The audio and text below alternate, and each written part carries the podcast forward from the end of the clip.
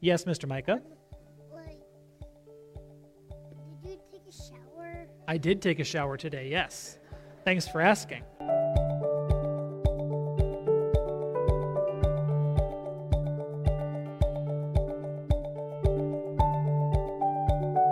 Well, welcome to the Cut for Time podcast here at the Canton United Methodist Church. My name is Pastor Clay. Joined by Eric Stearns, and we're digging into my message from Sunday, which was all about the road to Emmaus. We're entering into a road to Emmaus sermon series, uh, digging into the parts of the story to hopefully understand the whole of the story.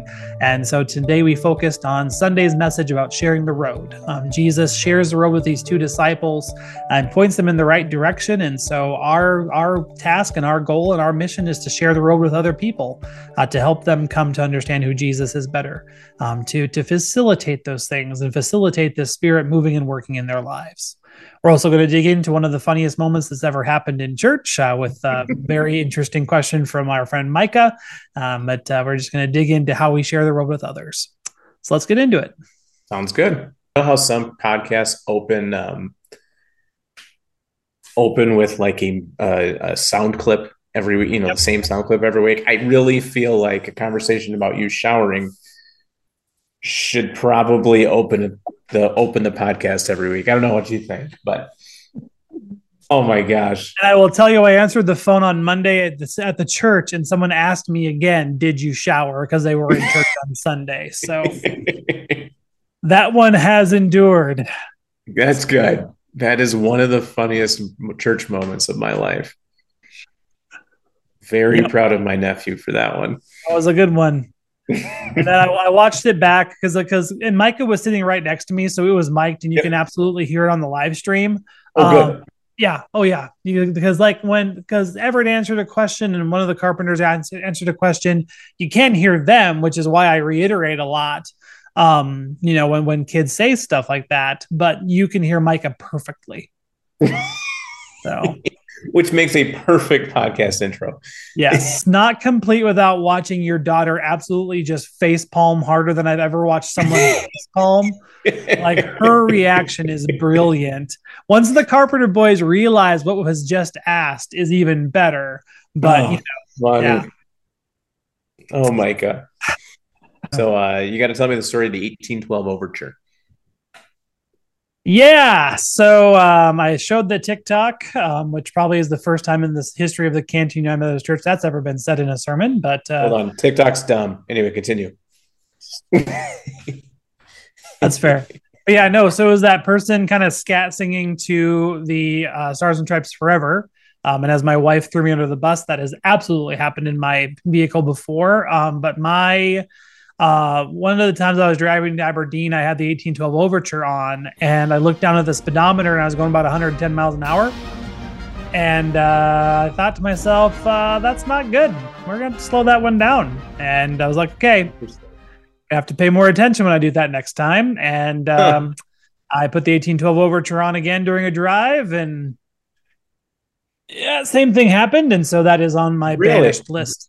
So I just cannot. I have no chill when it comes to that piece of music. Uh, it's one of my favorites, and I just I love it. And it's just you know, it just gets you going, and the adrenaline flows, and then there's cannons and gongs, and just yeah. So funny.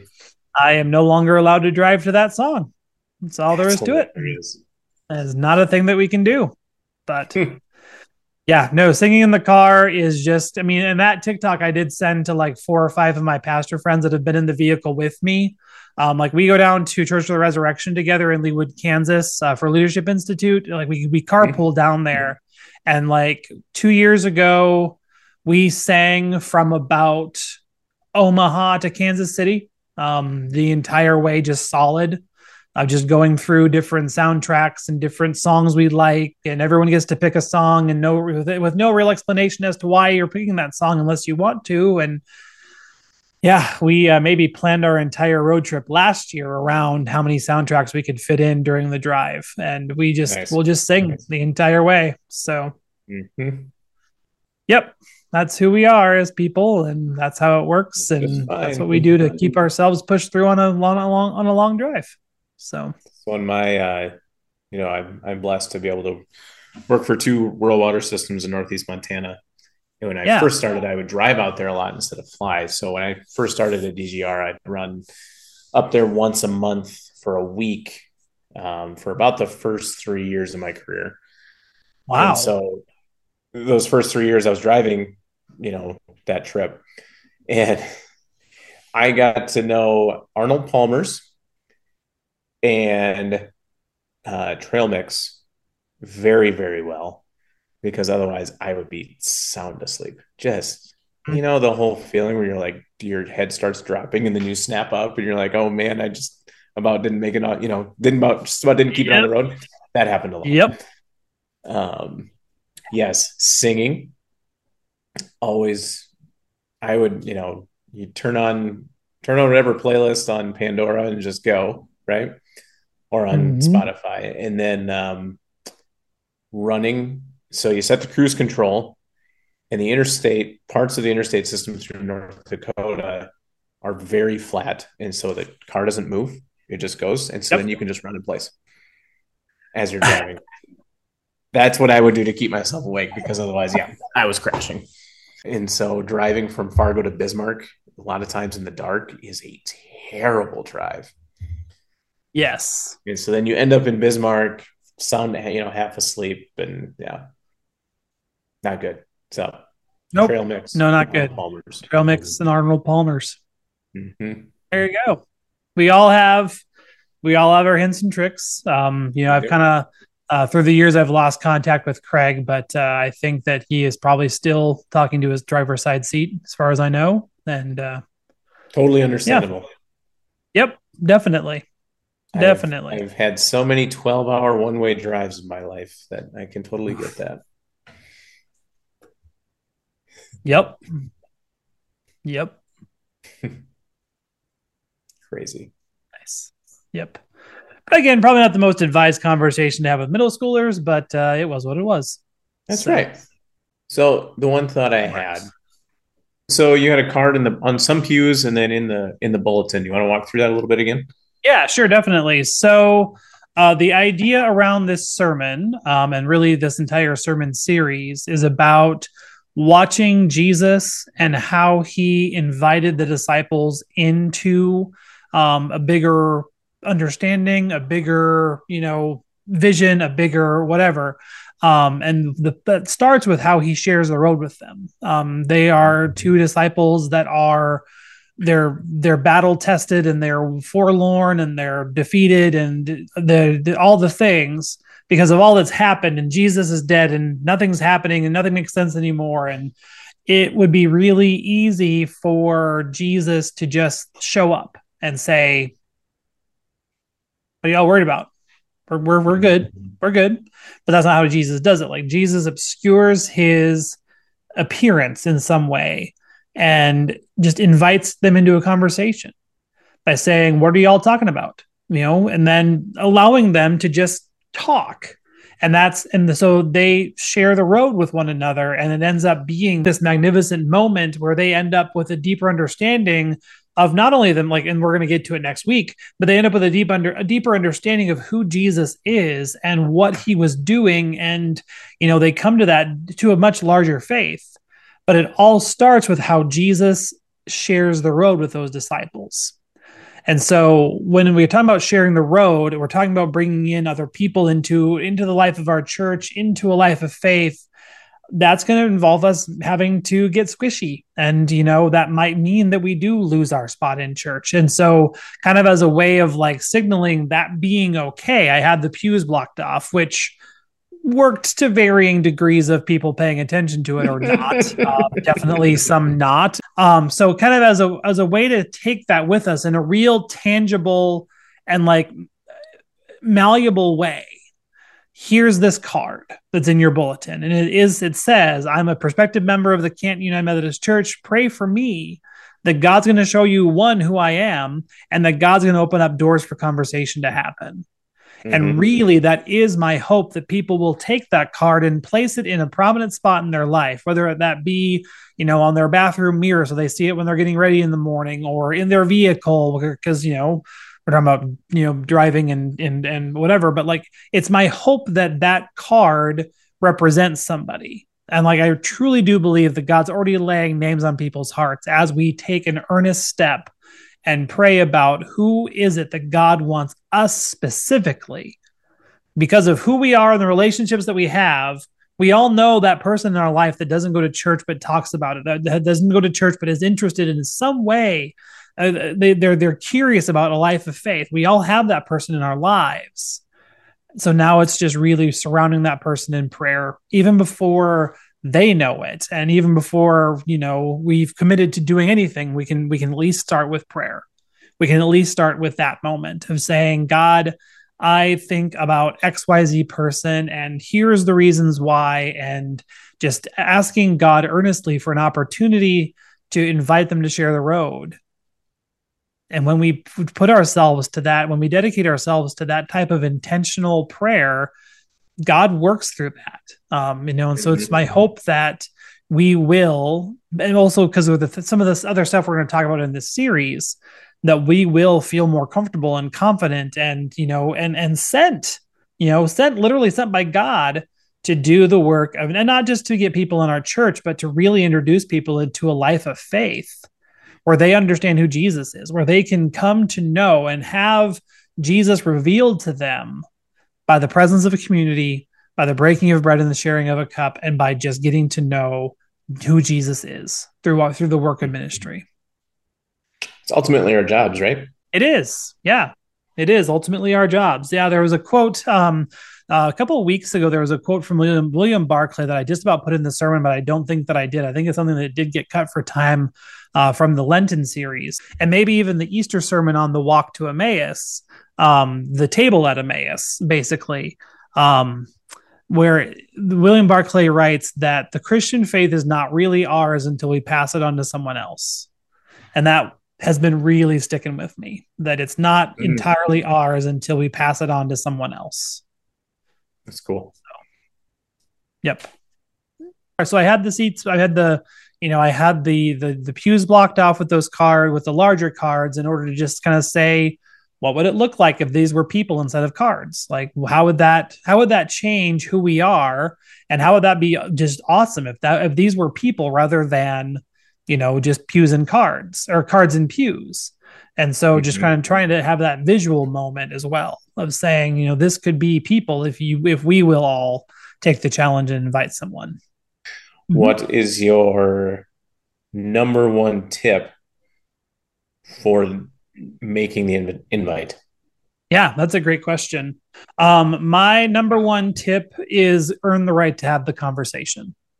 Um, you know, to not just, I mean, it can happen that, you know, random person on the street, you go up to them and, and you go up to them and say, you know, hey, can I tell you about my church? I mean, that can happen and that can work and you can enter into those conversations and God bless you.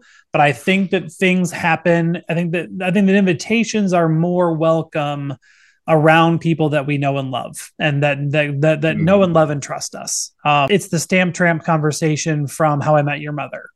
Like if we give recommendations that are not good, people are not going to listen to them. And if this is the first recommendation you give someone, you want to jump right to church people are going to that can shut people down. That can shut people mm-hmm. off you know? And so that's my my biggest tip is to earn the right to have that conversation. Um you know to to to build intentional relationship with people. And if we're praying about it god's going to open that window. Um god's going to is going to make that opportunity happen where it is an it, where it's an organic expression of conversation that's already happening you know, where you can, you know, maybe they mention something like, "Hey, we're going through this," and you know, um, we we we we feel alone or we feel isolated. We can say, "Hey, you know." There's a place where you belong just by walking in the door, and that's the church that I attend. And can I, t- can I, and then you ask the question, can I tell you more about it? you mm-hmm. know and that's where that's i think that out of that natural expression of of concern that natural expression of of just you know the, of that natural development of the relationship is really the best place that evangelism happens they trust you so right. you're not jamming it down their throat yep you're not talking at them yep and that's the thing too like you can you can think about people who don't have a relationship with god right now mm-hmm. um that really don't want to hear about it either. And that can be so, I mean, you can have that conversation with them, but they're not going to listen. You're not, you can't force anyone to do anything, right?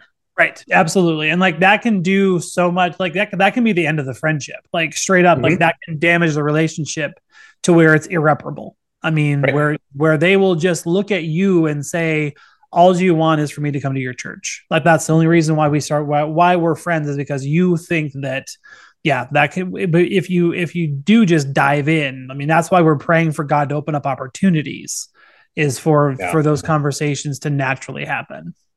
Anything else you cut this week? Um, not really, because there, I mean, we're not doing communion every week, every week again right now, and so like Plenty that of time in church this week for you to talk. up a whole lot of time. like, and there will, I mean, and not that this is a problem, but there was there were fewer moving pieces with with worship this week with no choir. Like, Mhm. I I really did not feel like I cut anything, and this sermon was a little bit longer than than most. So yeah, Mhm. Yep, You can always tell how much you cut by the amount of time that shows up on Spotify. I'm like, mm, that one there was not much cut then in this week. Yeah. No, there is not much cut. Yeah, this was ended up Mhm. being a pretty, you know, I mean, we had a 37 second video clip, which kind of, you know, added some time to it, but also Sure. this is purely a, a, a sermon feedback question. Um, was there too much goofing around? Was that too much? Was that too distracting to get into this to, to get into the message, or how did you you- feel about that? What do you mean? What's that? I just What do you felt like the my sermon intro felt a little bit lighter than most. I mean, it was still a personal story, which is what I is how I prefer to start sermons, but it was also kind of joking around and bad driving advice, and then the TikTok, and then you know pivoting into pivoting into okay, well that's not really the point of the story, but it helps us get there because of this Mhm. and then like I felt I felt the atmosphere shift when when we really got into it. But I just I, I wondered about my timing if that was if there was too much light at the start to then just drop heavy into it. I don't think so. I think you got to switch it up Okay. because if it if it feels the same every week, you you start to lose people in the mundane.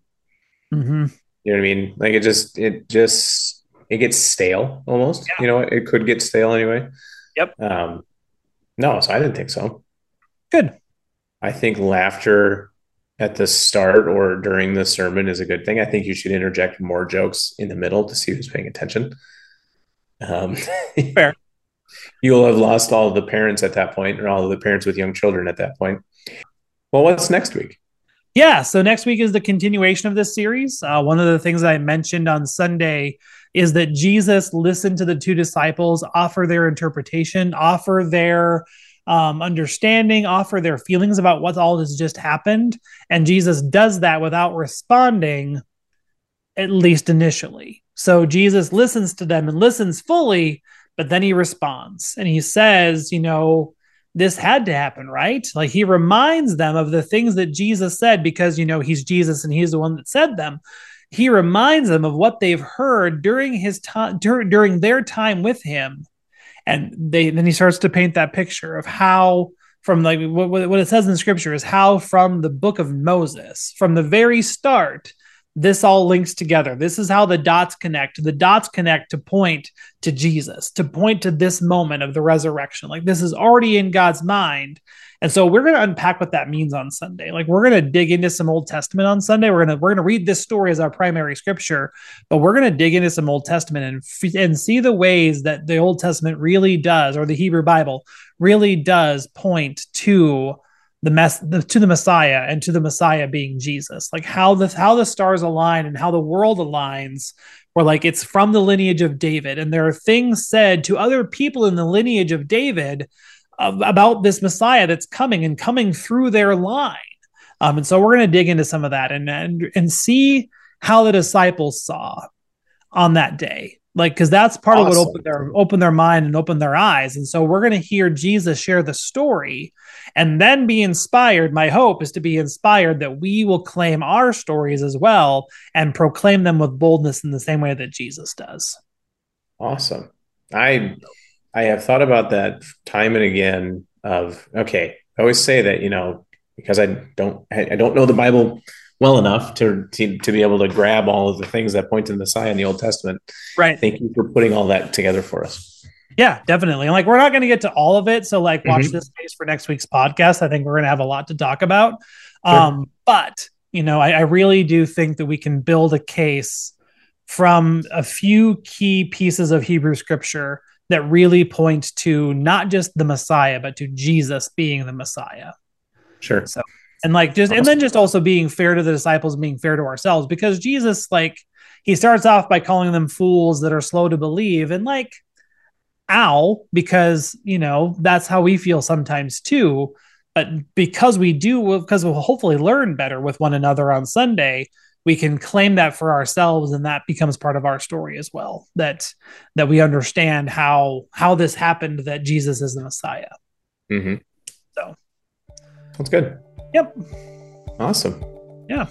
Well, thanks for joining us on this week's Cut for Time podcast. Join us again next week in person at 10 a.m. in the church, uh, online for or for the podcast next week.